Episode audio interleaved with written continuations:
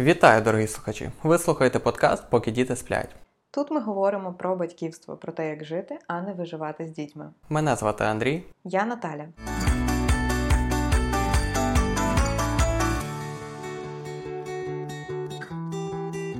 Слухай, Наталя, яке твоє улюблене кафе у Львові? Прям одне. Ну, давай. Добре, я вибираю світ кави. Угу.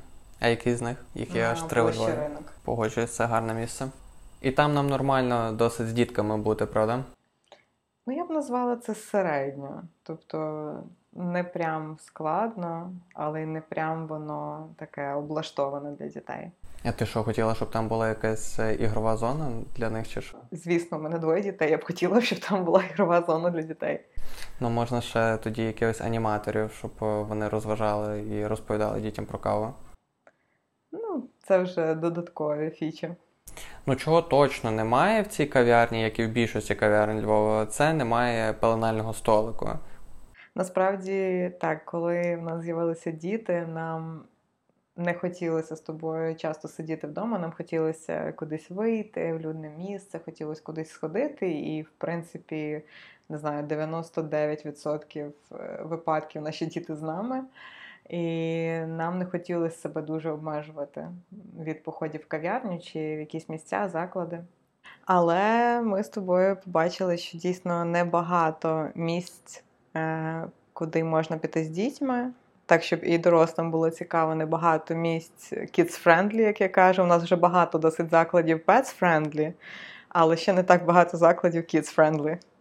То точно, мене найбільше веселить наш досвід, коли ми приходимо попити кави, посидіти в один з закладів у Львові, який є доволі популярний, але не буду називати його, бо немає в цьому великого змісту. І там, якби спрямування їхнє, не знаю, можна сказати, цільова аудиторія, це такі творчі, молодіжні люди. І коли ми приходимо туди з дітьми, а не дай Бог, ми ще можемо прийти з кимось з батьків поспілкуватися. На нас просто дивляться як на якихось інопланетян, особливо на дітей. Тобто якесь таке відчуття дивне, ніби є когорта людей, які просто не сприймають дітей. Я думаю, вони їх просто бояться. Так, ну напевно, вони їх бояться, в цьому є якби логіка. Та й загалом наша культура дещо несправедлива по відношенню до дітей. Е, наш соціум розділяє і має такі трохи ну, можна сказати, подвійні стандарти стосовно того, як ставляться дорослі до дорослих і як ставляться дорослі до дітей. А, Дійсно, це так. До речі, минулого тижня, коли ми з тобою ходили на виставку е, в галерею, е, я сильно задумалась про те, наскільки як наша культура не адаптована до дітей, так і в принципі вся міська інфраструктура вона не дуже зосереджена на дітях. І я маю на увазі, як якісь такі просто публічні місця, заклади, кав'ярні, е, кафе, е, і так само галереї і такі місця, які спрямовані на культурний розвиток, чомусь. Е, всі очікують, що з дітьми туди ніхто не буде ходити, що дітям це не потрібно. Але насправді ми бачимо по своїм дітям, що коли ми їх беремо в такі місця, нерідко їм цікаво, їм подобається, і якби для них ще там в галереї умовно зробили дві сходинки, щоб вони могли стати трошки повище і побачити більше, а не кожного разу, наприклад, щоб подивитись картину, мені треба було піднімати кожного з них на руки. Е, Можливо, діти було б ще більше зацікавлення в них е, відвідувати такі місця. Тому, якщо ви будете відкривати галерею, будь ласка, подумайте, як реалізувати так, щоб діти також могли насолоджуватись тим, що ви будете там показувати. Ну так, це якби не нова історія про diversity і про інклюзивність. Я сподіваюся, що ми в цьому напрямку рухаємося, і яскравим прикладом, раз ми про це говоримо. Е, є Львівський арт-центр, який ми якраз відвідували на вихідних. Е, там дуже гарно показано, як це має все бути. Як людина на візочку може заїхати туди, е, де можна припаркувати і колясочку, і там навіть є великий столик, де були олівчики. І коли Авель побігав і порозглядав виставку, він сів е, і отримав листочок і малював щось там. Ем, до речі, він в кінці мені сказав, що йому там дуже сподобалося. Я запитав, як це називається місце, бо він ну так не дуже раніше бував в таких місцях, і сказав, що дуже би хотів ще раз туди повернутися. Я погоджуюсь з тобою стосовно подвійних стандартів, це дійсно присутньо притаманно нашій культурі, і дуже багато речей, які ми пробачаємо дорослим, ми не пробачаємо дітям. Я одного разу потрапила в інстаграмі на пост мами е, про якраз подвійні стандарти. І вона навела декілька прикладів, які дуже сильно мені відгукнулись. Е, там був приклад про те, що в кінотеатрі там чи на виставі е, дитина тихенько щось питає про про сюжет, чи якесь питання в неї виникло, тому що вона знайомиться з цим світом, їй цікаво. І люди починають відразу оглядатись, як дитина посміла поставити запитання. Е, в цей же момент, через там хвилину-дві, в цієї людини, яка обернулась, дзвонить телефон на весь зал. Вона піднімає трубку, ще не вийшовши з залу, починає виходити перед іншими людьми, заважаючим, і там каже: Алло, слухаю. Тобто, ну це такий подвійний стандарт. Так само там був класний приклад, що в океанаріумі дитина притискається там до скла, щоб побачити рибку, яка підпливає.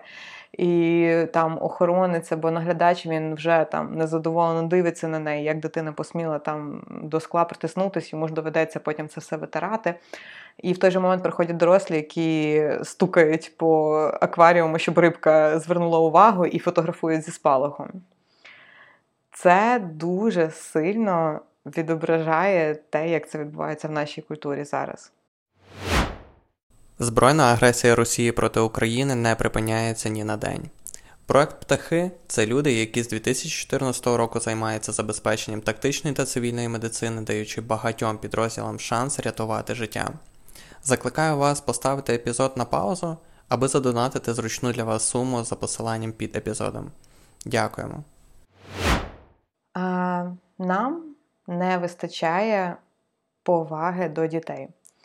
Е, ми звикли чути такі слова, що діти повинні поважати старших, діти повинні е, відчувати авторитет, е, вшанувати. Але чи часто ви чуєте слова, що дорослі повинні поважати дітей? Це дуже гарне питання. Чи поважаємо ми дітей, чи є в нас культура тої безумовної поваги до малюків? Соціум вимагає і очікує, що діти будуть чемними. Тобто є певний образ, е, хто така є чемна дитина, і вона має бути чемною у кінотеатрі, у е, музеї, на дворі, в транспорті і так далі.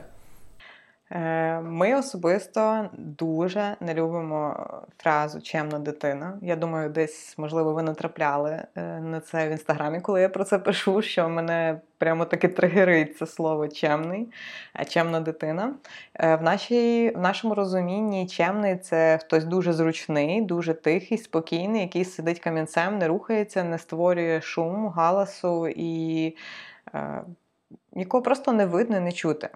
І все це, що я описую, це абсолютно не притаманно дітям. Це абсолютно не про те, якою є здорова дитина, яка розвивається, яка цікавиться світом, яка досліджує, яку не обмежують постійно, яку не, не зупиняють постійно, які дають м, потрібну свободу для її розвитку. Як і на противагу нечемна дитина. Це є негарне і неприйнятне узагальнення по відношенню до особистості, тому що е, дуже багато чого дитина може робити, як Наталя каже, з ціллю е, досліджувати, розвиватися, або просто дитина є активною і хоче побігати. Отже, сьогоднішньою нашою темою епізоду е, буде істерика. Е, і істерика, прояв істерики, напевно, часто може називатися саме нечемністю дитини. Якщо дитина виридує, якщо вона кричить, особливо десь біля людей, е, то ми можемо почути або побачити ці погляди неприйняття цієї ситуації. Що це ваша дитина? Вгомоніть її, будь ласка, зробіть щось із своєї. Чому вона не слухається вас? Мені е, сусідка, у нас було таке непорозуміння. Е, пов'язане з іншою темою, але сусідка вирішила докорити е, мені тим, що в мене якби малі діти, ну і в нас тонкі стіни, і звісно, що дітей іноді чути. Ну, якби це зрозуміло. І вона мені сказала таку фразу, що в неї також є діти, і її діти ніколи не плакали. Там, як тільки вони починали плакати, вона знала, як з ними справитись. Мені це було смішно почути, тому що ну, тому що це смішно насправді. Звісно, кожен з батьків знає, як справлятися, але важливі методи, якими ми справляємось. І сьогодні ми будемо говорити про вікові особливості, про те, що ж таке істерика, чому вони стаються, і чи можна їх моментально припинити, і чи варто. Так, я поділюсь такою ілюстрацією, досить гарною, е, яку я прочитав, подивився в книзі, е, яка називається Я спробувала все. Е, і там ілюстрована жінка, яка веде бесіду з своїм домашнім вазонком. І вона каже до рослини: Ось так ти мені дякуєш за все, що я роблю для тебе.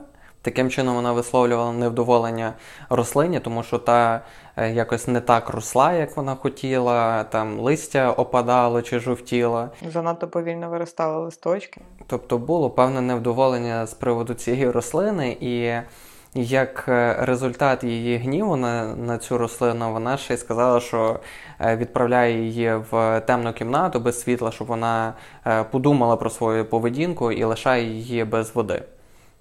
Цей приклад про те, що дуже часто ми, як батьки, або навіть не самі батьки, а люди, які зовні, які ніяк не пов'язані е, з дітьми конкретними, вони вважають проблемою те, що насправді тако, таким не є. Дитячий мозок не вміє контролювати свої емоції досить довго. Якщо дивитись і починати говорити про вікові особливості, то дитина здатна регулювати свої емоції якимось екологічним шляхом вже ближче до 5-6 років, коли е, всі ділянки її мозку е, дозріли до відповідного етапу. Так, істерика та гнів вона не є сама по собі проблемою. Е, дитину щось навантажує. І ось ця перевантажена нервова система вона запускає реакцію розрядження накопиченої напруги. І носії, наприклад, англійською. Гаразд, коли давай трохи позгадуємо, поностальгуємо, Андрій.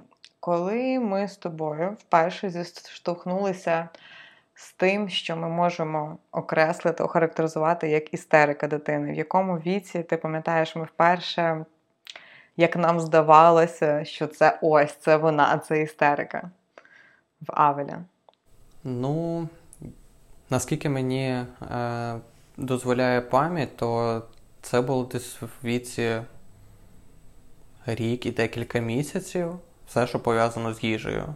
Угу. Я теж пам'ятаю, що мені здається, навіть от рівно в рік я якось відчула. Причому мені здається, що це така була криза одного року. Я думаю, кожен з батьків десь чув про таке поняття, як кризи вікові, можливо, десь зіштовхувались також цим. От я сильно відчула цю кризу одного року, дійсно, прямо коли йому стукнуло рік.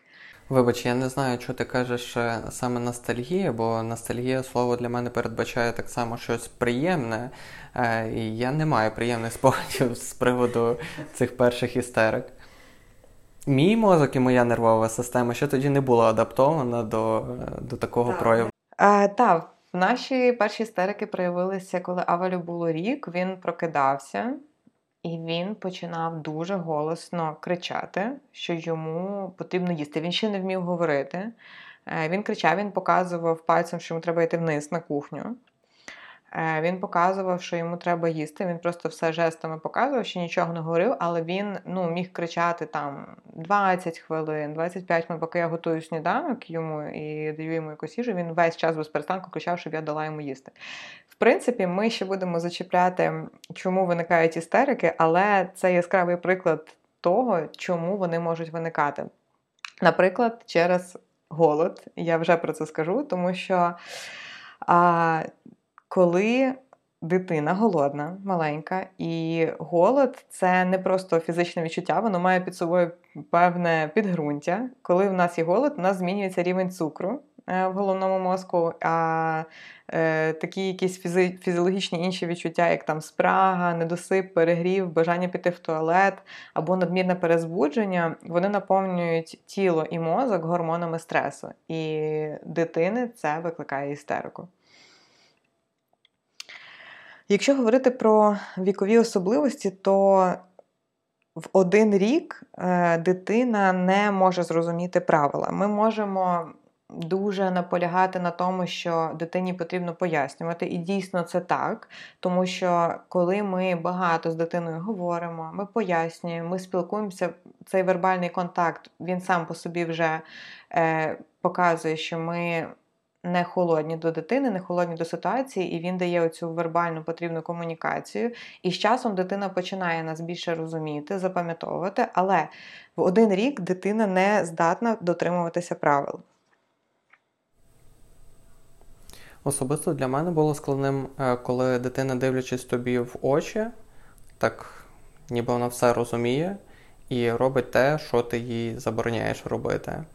І батьки помилково часто можуть це називати маніпуляцією. Хоча дитячий дуже-дуже юний мозок абсолютно не здатний на такі складні концепти, як маніпуляція. Так, у корі головного мозку дітей, які, яким менше 4 років, е, оці зв'язки між зонами мозку від моменту подачі імпульсу до безпосередньої дії, руху е, і до імпульсів, які здатні зупинити цю дію, ці зв'язки ще дуже слабкі. Тобто дитина просто ну, не може відмовитись від того імпульсу, який виник, е, якийсь порив, імпульс, який в неї виникає в голові. Вона просто продовжує це робити, навіть дивлячись вам в очі. І це не означає, що вона робить вам на зло, маніпулює е, і так далі, і тому подібне. Ну, дуже цікаво запхати ті пальці в розетку. Ну так хочеться, ну, ну просто капець. Є просте рішення, замість того, щоб бити дитину по руках або на неї кричати, яка ще абсолютно не розуміє, достатньо купити дуже дешеві на подвійному скотчі пластикові заглушки в розетки, і хай дитина пхає стільки, скільки їй потрібно, туди пальці. Е, наші діти пройшли цей етап, і в них немає жодного інтересу. Е, коли їхній мозок трошки більш дозрів, ми їм просто пояснили, що це є небезпечно, е, і цього робити не потрібно, нічого пхати туди, і пальці чи інші предмети. Не потрібно. Напевно, розетка це просто такий дуже яскравий приклад, про який дуже багато батьків, е, особливо ті, які готуються стати батьками, хвилюються. Так, тому що дитина до двох років, навіть до двох з половиною, подекуди до трьох, вона не сприймає заборони ніяким чином. Ми їй кажемо, не їж цукерку, дитина більше сприймає це як з'їж цукерку і швиденько виконує цю задачу, щоб не засмучувати тата чи маму. Е, чому так відбувається? Якщо коротко кажучи, то е, коли, наприклад, доросла людина вона чує якусь заборону. Е, наш мозок малює е, в уяві якесь зображення того предмету, чи предмету розмови або предмету заборони. І поняття створення якогось образу знову ж таки з'являється в дитини значно пізніше, ніж у віці один рочок або два рочки. Дитина просто не здатна, коли ви їй щось пояснюєте, знову ж таки намалювати цей образ в своїй голові і і потім його ще й перекреслити. Тобто це дві подвійна така дія, до якої дитина просто ще не дозріла. Якщо плавно переходити до поняття і теми істерик, я думаю, що найбільше, що викликає істерики в дитини, особливо в такий період, коли дитині стає все цікаво, як ти кажеш, запхати пальці в розетку, е, кудись вилізти, десь де високо, і в батьків пришвидшується пульс, коли дитина туди там збирається. А Найбільше, що викликає дитини істерику, там в віці від півтора-двох років до навіть чотирьох, е, це батьківські заборони, коли ми кажемо ні, не можна. Дитині зразу це дуже треба, дуже треба спробувати. Чому ж ні? Чому от я мені так було цікаво, дитина собі е, вже уявляє, як то буде цікаво туди залізти, і батьки її зупиняють, е, кажучи ні. Напевно, перше правило, яке ми поставили для себе, це зробити середовище дитини таким, щоб там було якомога менше цих ні. Тобто ми вже собі полегшуємо завдання, забираючи там кришталеві вази з підлоги, які дитина може перевернути, закриваючи розетки, е, убезпечуючи її простір, щоб якомога менше оцих конфліктів, коли дитина ще не здатна їх вирішити, коли дитина не здатна зрозуміти, коли вона не може прийняти усвідомлене рішення діяти так чи не діяти, вона керується імпульсами. е, щоб згладити, так сказати, ці кути. Так що, дорогі слухачі, якщо ваші діти перетнули вже поріг двох років, то я вам передаю своє вітання і бажаю вам е, мати достатньо терпіння і сил, щоб справлятися з цими історичними нападками дітей. А всім, хто тільки готується до цього, я хочу вас проінформувати, що перевантажена нервова система дитини запускає реакцію розрядження накопиченої напруження. Носії англійської мови назвали її істерикою. Ми часто просимо малюка заспокоїтися під час істерики, але істерика це саме і є для дитини метод заспокоєння. Подобається проєкт, поки діти сплять? Ставайте нашими патреонами. Фінансова підтримка допомагає нам генерувати та створювати цікаві епізоди для вас. Так, повторимо ще раз, що істерика ну, вона не потребує заспокоєння після цього. Я думаю, що ті, хто вже зіштовхнули з істериками, ви помічали, що е, якщо правильно та лагідно взаємодіяти з дитиною під час істерики, не кричати на неї, не забороняти їй е, таким чином виявляти емоції, е, відразу після істерики. Може бути дуже така різка зміна поведінки, що дитина просто заспокоюється, посміхається, може задавати якісь питання, і, в принципі, ну, виглядає так, ніби нічого і не було, нічого не сталося, а ви стоїте в шоці від того, що ви щойно всією сім'єю тільки що пережили якийсь ураган і шторм від своєї двохрічки. Це, до речі, також може бути причиною, чому ми іноді можемо подумати, що це був якийсь акт маніпуляції тому що дитина ніби штучно це робила для досягнення якоїсь цілі. І тут оп, вона заспокоїлася. І ми це трактуємо як е, несправедливу якусь ой, не справжню емоцію. Так, але саме тому, що це і є метод справитись з стресом, який е, у дитини виник, саме тому, пройшовши цю істерику, дитина по факту і заспокоюється. Чому я і хочу повернутися до початку нашого сьогоднішнього епізоду. Е, коли ми говоримо про подвійні стандарти.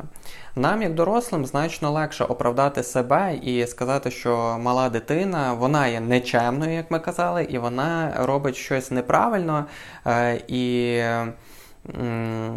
коли вона поводиться е, експресивно, вона кричить, топає ногами, падає на землю, що є взагалі неприйнятно для соціуму, і ви можете відчувати гніт суспільства, коли на вас дивляться, е, що ви не можете вгамувати свою дитину. Це все може ще більше підбурити е, батьків, поводитися агресивно зі своєю дитиною, десь її шарпнути, десь сказати закрий там рота, чи десь її ляпнути, щоб таким самим чином досягти певного, не знаю, напевно, шоку в дитини, щоб вона справді припинила робити те, що вона робить, тому що. Е, батьки вони досягають цілі впокорити дитину в момент е, її е, істерики. І тут відбувається підміна розуміння, що проблема насправді вона не полягає в самій істериці. І нам не потрібно боротися з істерикою, нам не потрібно боротися з емоціями, які дитина переживає. Тому що, так як я прочитав це визначення, е, це є природнім механізмом, е, за допомогою якого дитина якраз і заспокоюється. В певному віці важливо зауважити, що це є метод заспокоєння, який характерний для е, такої вікової категорії, там від півтора, від два рочки до чотирьох років. Так, я думаю, що від початку війни е, багато хто з нас е, читав е, різну інформацію про те, як і дорослим заспокоюватися, і пам'ятаєте цей момент, коли всі говорили про зажатість і про те, що ніхто там не може плакати, бо всіх великий стрес і шок. І багато психологів казали, що дорослим треба знайти метод, як себе розчулити, щоб виплакатись, тому що зі слізьми, з оцим риданням розщепляється кортизол елементарно елементарно, е, гормон стресу він розщепляється. І для дітей це також є механізмом. Тому, увага, ми. Як батьки маємо шукати, що передувало е, виникненню цієї істерики. Якщо ми не хочемо, щоб дитина переживала цей стрес, якщо ми не хочемо, щоб вона кричала і нам було дискомфортно, коли ми в громадському місці, е, щось спонукає дитину так поводитися, і треба подумати, що саме. Перед тим як ми перейдемо до пошуку причин істерики, хочу напевно нагадати собі, тому що і нагадати вам, дорогі слухачі, що переживаючи цей тиск суспільства, що дитина там топає ногами, лежить на підлозі, кричить. Е, і нам стає незручно. І хочу нагадати, що ці люди, які, яких ви бачите, там, ідучи повз ринок, і вони там дивляться на вас якимись несхвальними поглядами, цих людей ви, скоріш за все, більше в своєму житті не побачите, або побачите там ще один-два рази. Вам не потрібно буде будувати стосунки з цими людьми. А ось ця маленька особистість, яка лежить, кричить, топає ногами, е, вам потрібно буде будувати з цією людиною стосунки все своє життя. І тут важливо, іноді важко переключитись, відключитися від світу і м, діяти в інтересах дитини. Тому що тому що ми всі хочемо виглядати там батьками, які от вміють справлятися зі своїми дітьми, які знають, як дати раду таким штормам і ураганам, які трапляються. Але нам важливо цей момент зупинятися і фокусуватися на тому, хто зараз для нас важливіший. І в продовження того, що ти кажеш, так само питання, як ми реагуємо як батьки. Е, тому що в момент істерики не варто сприймати е, дії дитини, що вони спрямовані проти вас, що дитина хоче якось вас е, виставити поганим батьком, що вона сердиться конкретно на вас. В дуже багатьох ситуаціях дитина знаходиться в такому розпачі, і вона сама не розуміє, що відбувається, вона не може контролювати свої емоції. І вона потребує нас, як батьків. Е, ми, як е, емоційно зрілі, повинні е, взяти відповідальність, щоб допомогти дитині пройти цей етап, виявити любов, побути з нею, обійняти її, пояснити навіть, що вона відчуває, чи що відбувається. В будь-якому випадку проявити спокій і любов. Якщо в цей момент істерики ми застосовуємо силу, якщо ми застосовуємо агресію, то перелякана і збуджена дитина е, вже попередніми тригерами. Їй тільки додається ще більше болю і нерозуміння, чому е, найближчі, найцінніші батьки, чому вони в цей момент е, ображають мене і віддаляються від мене. Напевно, поговоримо трохи про те, що ж е, спричиняє ці істерики. Ми вже зачепили е, один з важливих факторів е, це різні фізіологічні моменти, такі як голод, спрага, бажання сходити в туалет, перевтома, перезбудження. Все це є прекрасним підґрунтям, прекрасним кормом для виникання отаких емоційних всплесків дитини, гніву. Е, розпачу, з яким дитина не здатна справитись сама. Ще одне, що ми зачіпали, це заборони. Велика кількість заборон е, в певному віці, особливо ближче до двох років, починає е, тригерити дитину, тому що саме в цей вік відбуваються такі перші зачатки усвідомлення того, що дитина вона повністю окрема особистість, що вона це не ви, і що вона має якийсь вибір, має якісь права, і вона хоче про себе заявити і сказати ні. Е, і коли ми починаємо в цей період більш строго наказувати, ми змінюємо свою інтонацію. Я сама себе часто на цьому ловлю, що я хочу більш строго сказати, щоб дитина зрозуміла серйозність моїх слів, серйозність моїх намірів, але зазвичай це викликає тільки більший опір. В ці моменти я нагадую собі, що зараз класний момент, щоб дати дитині трошки самостійності і запропонувати якийсь прийнятний для вас вибір з двох речей для того, щоб запустити, знаєте, в її розумі оцей механізм осмислення. Гаразд, що мені обрати? Мені дали частинку свободи, мене поважають, до, до мене ставляться як до особистості, мені не просто наказують. І це те, з чого ми починали наш епізод. Ми говорили про повагу. Кожна людина вона заслуговує на повагу, і дитина також. Ще одним чудовим методом запобігти істерику це е, поважати е, дитину і ті плани, які у неї є на день. Я поясню, що я маю на увазі. Якщо ми, як дорослі, хочемо знати, що за чим буде відбуватися у нашому житті, чи в нашому дні, чи в тижні, то так само це є важливо і для дитини. І коли ми, е, не повідомляючи дитині про наші наміри, про наші плани, прибігаємо і кажемо, що давай вже припиняй гратися в своє лего, вдягай штани, ми вже виходимо. Це викличе стрес однозначно. Е, це викличе стрес в дорослої людини, якщо ви займаєтеся своєю роботою і не дописали якийсь е, важливий лист по роботі, і до вас хтось прийде і скаже, давай вилазь звідси, треба, я не знаю, що там допомогти. Е, внизу там щось занести, так само і для дитини. Чому? Тому що кожен з нас має свій світ важливості. І якщо для нас, як для дорослих, будування з Лего це не є важливо а повідомлення там по роботі це важливо, то для дитини в її моменті розвитку, будування і те, чим вона конкретно зараз зайнята, це є важливо. І аби проявити повагу і уникнути, е, запобігти точніше істерики, істериці, е, варто інформувати і давати цей буфер часу, аби дитина могла завершити те, що вона робить. Так, просто. Е... Не знаю, ми для себе прийняли таку практику в нашій сім'ї, що Тепер ми закладаємо більше часу на збори, тому що ми розуміємо, що е, наші діти знаходяться в такому етапі свого розвитку, коли вони не можуть бути швидкими і рухатись в ритмі дорослих. І це насправді нормально, це не є якоюсь проблемою, і нам не потрібно їх зараз до цього змушувати, тому що зараз вони знаходяться в іншому етапі, і ми це поважаємо. Тому ми стараємось дати собі дійсно оцю, цей буфер просто щоб згладити кути.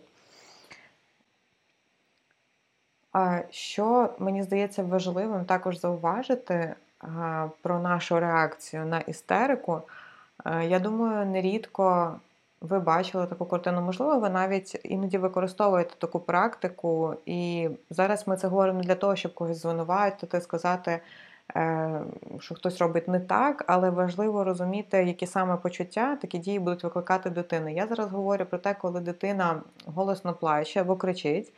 І батьки, мама або тато, ті, хто супроводжують її, вони просто продовжують іти вперед, е, ніяк не реагуючи, ігноруючи те, що дитина кричить, ігноруючи те, що вона там не знаю, кричить, що вона ще хоче побути на майданчику, чи що би то не було.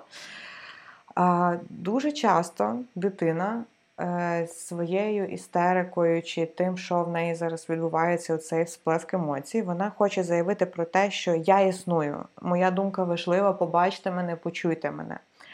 Що ми робимо? Ми створюємо такими діями ще більший опір. Ми робимо вигляд, що дитина не існує. Ми просто продовжуємо робити те, що е, ми робили. Ми всіми своїми діями, вербальними і невербальними, показуємо, що твоя думка не важлива, те, що ти зараз хочеш, це не важливо, бо ми будемо робити так, як я сказав.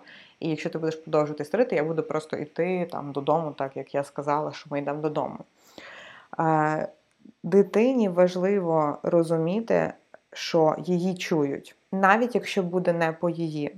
Нам важливо почути дитину і показати, що ви не проігнорували її слова, але зараз е, в цій ситуації я я тебе чую, я тебе бачу, я розумію, що тобі дуже хочеться. Мені би також було сумно, я розумію, наскільки весело було на майданчику.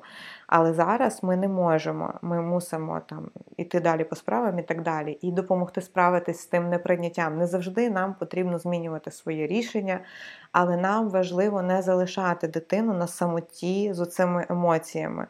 Я думаю, багато з вас чули ці фрази дати проплакатись, дати заспокоїтись. Е, до певного віку дитина не може самозаспокоюватись. Самозаспокоєння це навик, але це навик не який здобувається, знаєте, методом кинути в басейн і хай пливе. Це навик, який виникає з підґрунтя того, що спочатку ми заспокоюємо дитину, ми вчимо її через нашу присутність, через нашу підтримку, як же ж має відбуватися ось це заспокоєння. Це це якось мені пов'язано ще з одним пунктом, про який ми хотіли проговорити: це м, про відчуття наповнення і відчуття любові. М, наскільки резервуар вашої дитини, наскільки її резервуар любові повний? Чи відчуває вона, що ви любите, чи приділяєте ви достатньо часу на зоровий контакт, на обійми, дотики, поцілунки, на спілкування, коли ви не просто робите щось паралельно, а коли ви дивитесь дитині в очі. Е, тут ми підходимо до ще одної такої деталі, чому можуть виникати істерики як метод привернути увагу. Тому що, коли виникає істерика, часто батьки можуть тоді зосередити свою увагу, якщо вони не зосереджували до цього. Знову ж таки, це не привід для того, щоб почати ігнорувати, щоб дитина це більше не повторювала, показуючи, що ні, ні, твоя істерика не не приверне мою увагу, краще привертай увагу якимись позитивними діями. Дитина цього посилу зовсім не зрозуміє. Вона навпаки впаде ще більше розпіч, що її не бачить, їй не приділяють увагу і час. Точно, е, з нашого досвіду я можу сказати, що є два сценарії дня. Якщо ми прокидаємося і в нас немає часу, і ми просимо діток, аби вони самі побавились, провели час, е, поки ми там збираємося і робимо якісь справи, а діти в цей час просять, будь ласка, побавтеся з нами, скоріш за все, що це приведе до того, що протягом дня будуть виникати істерики. Інший сценарій, коли ми свідомо беремо і проводимо час. Е, без там додаткових гаджетів, а в повній мірі включені е, в гру з дітками. Невеликий час, це може бути 15 хвилин, може бути трішки більше, але цей контейнер він наповнюється, і ми потім бачимо великі навіть е, паузи, коли діти бавляться самі і їх не чути. Вони собі придумують якісь ігри і вони відчувають себе добре. Марія Монтосорі казала: нам не потрібно контролювати дітей, нам потрібно контролювати їх оточення.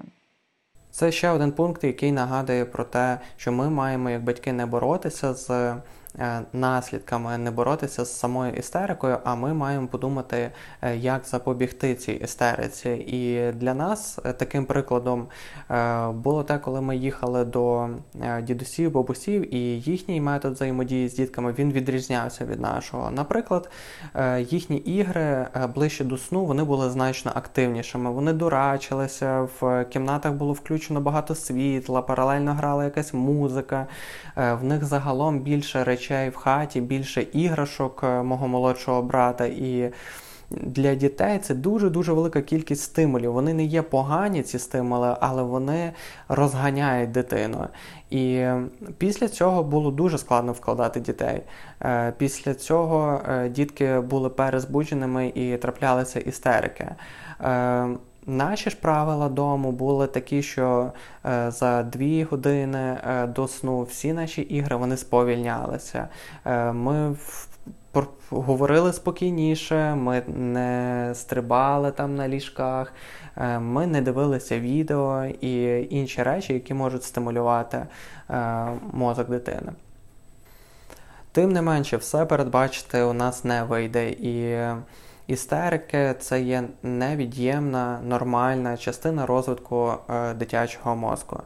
Е, і нам, як батькам, прийдеться чи відмовляти діткам, що призведе до істерики, чи інші ситуації будуть траплятися, коли дитина буде істерити. Важливо розуміти, як поводитися в цих моментах. Перше, що я б сказала про це, що дитина має право відчувати гнів. І гнів е, це така ж нормальна емоція, як і інші емоції, всі весь спектр, який ми відчуваємо як люди, тому що ми так створені. Е, гнів це природня емоція розчарування. І, в принципі, малюк має право висловити гнів і свої розчарування саме батькам, які, наприклад, щось заборонили або якимось чином спровокували е, оцю емоцію. Нам важливо навіть собі нагадувати, що гніватись нормально. Єдине відмінність в гніві дитячому і в гніві дорослому в тому, що ми, як дорослі, повинні вже вміти екологічно, як це можна зараз можливо казати, або просто правильно діяти так, щоб не завдавати шкоди іншим чи собі е, цими гнівливими емоціями. Тобто якось висловлювати гнів так, е, щоб він не наніс ніякої шкоди. Можливо, е, ви чули про такий термін, як контейнерування. Е, контейнерування е, потрібне нам для того, щоб допомогти дитині пережити істерику, пережити гнів, неприйняття і інші ось такі емоції, які ми, можливо, називаємо штормами, які виникають дитини. Контейнерування складається з таких пунктів. Перший етап це заспокоїтись. Я розумію кожну маму, якій дуже складно опанувати емоції, коли дитини вмикається істерика, тому що я одна з таких мам, які дуже складно сприймати оці моменти істерики. Звісно, е, я вже вчуся, тому що я вже дуже багато цих істерик пережила, але насправді досі іноді мені складно зібрати докупи е, власні емоції, самоконтроль. Але цей перший етап заспокоїтись самі внутрішньо дуже важливий для того, щоб допомогти дитині. І я собі завжди нагадую, що я доросла, я можу з цим справитись. Моя дитина зараз потребує допомоги, вона з цим справитись не може. Їй потрібна адекватна мама, яка зараз здатна зберігати спокій. Другий пункт це прийняти те, що відбувається з малюком. Тобто прийняти те, що дитина відчуває гнів, розпач, і найкраще, що ми можемо зробити, це обійняти. Не говорити якісь слова, не заспокоювати якось словесно. Якщо дитина підпускає, бо можуть бути також моменти, що дитина не підпускає. В Авеля таке нерідко трапляється, що йому потрібна якась дистанція. От буквально декілька секунд, можливо, навіть хвилин, йому потрібна дистанція, але така дистанція, коли він бачить мою готовність його обійняти і прийняти. І я, знаєте, як до такого наляканого звірка, який вибіг з лісу, так маленькими кроками підбираюсь, підсуваюсь і дивлюсь на його готовність прийняти мої обійми, моє заспокоєння. Мені подобається фраза check the water.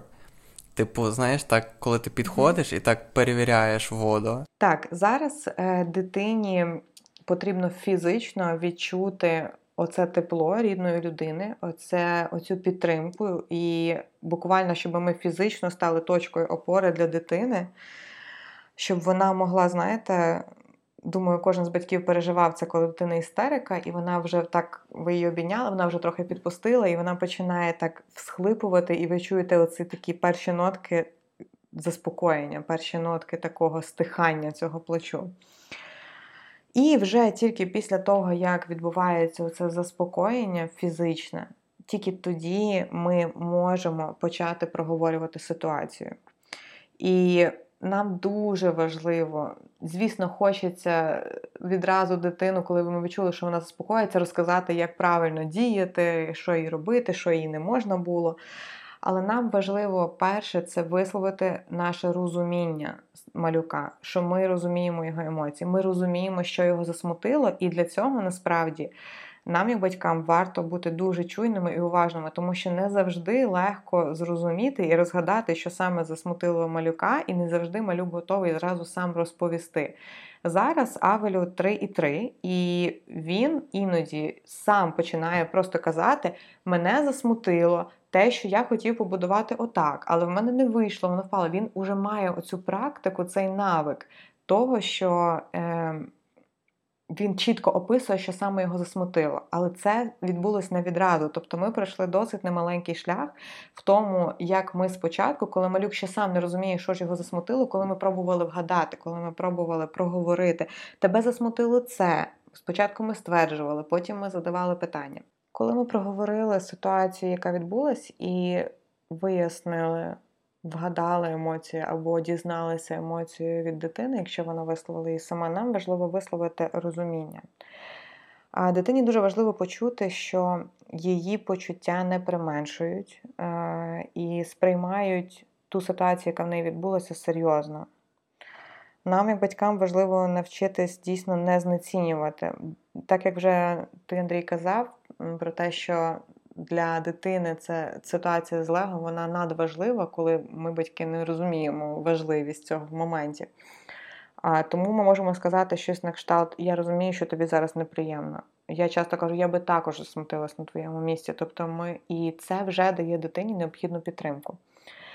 І тільки після цього, коли ми зрозуміли, що відчуває дитина, ми висловили наше розуміння, тоді, після цього, останнім кроком, ми можемо домовитись або проговорити з дитиною, як наступного разу ми будемо діяти, або запропонувати якийсь варіант. Тобто, якщо Авель щось не поділив з сестрою, вони не порозумілися, виникла істерика.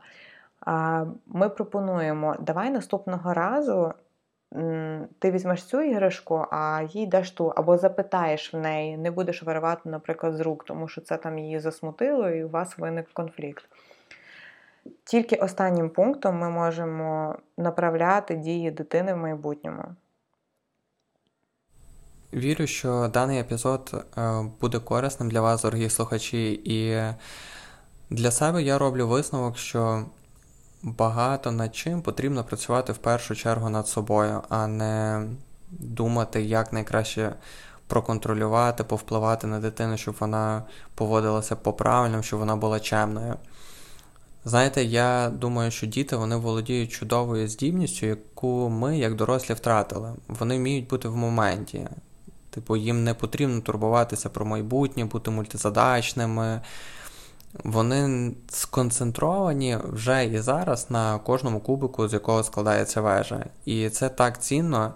Е, це те, чого ми тепер можемо вчитися в наших дітей. Це великий бонус, який приходить разом з дітками в наше шумне життя, що вони допомагають нам е, згадати, як багато всього прекрасного, дрібного є в цьому житті, і вони допомагають нам переживати і насолоджуватися сьогоденням, е, а не лише бігти кудись з, разом з цим світом. Знаєш, самоусвідомлене проживання щоденних моментів, які є в нашому житті, вони є запорукою такого ментального здоров'я, ментального спокою. Це це прекрасна практика, яку а, ми б хотіли більше і більше вчитися, напевно, в нашому житті. Дякуємо найкращі у світі батьки, найкращих в світі дітей, що прослухали даний епізод. Ви слухали подкаст, поки діти сплять.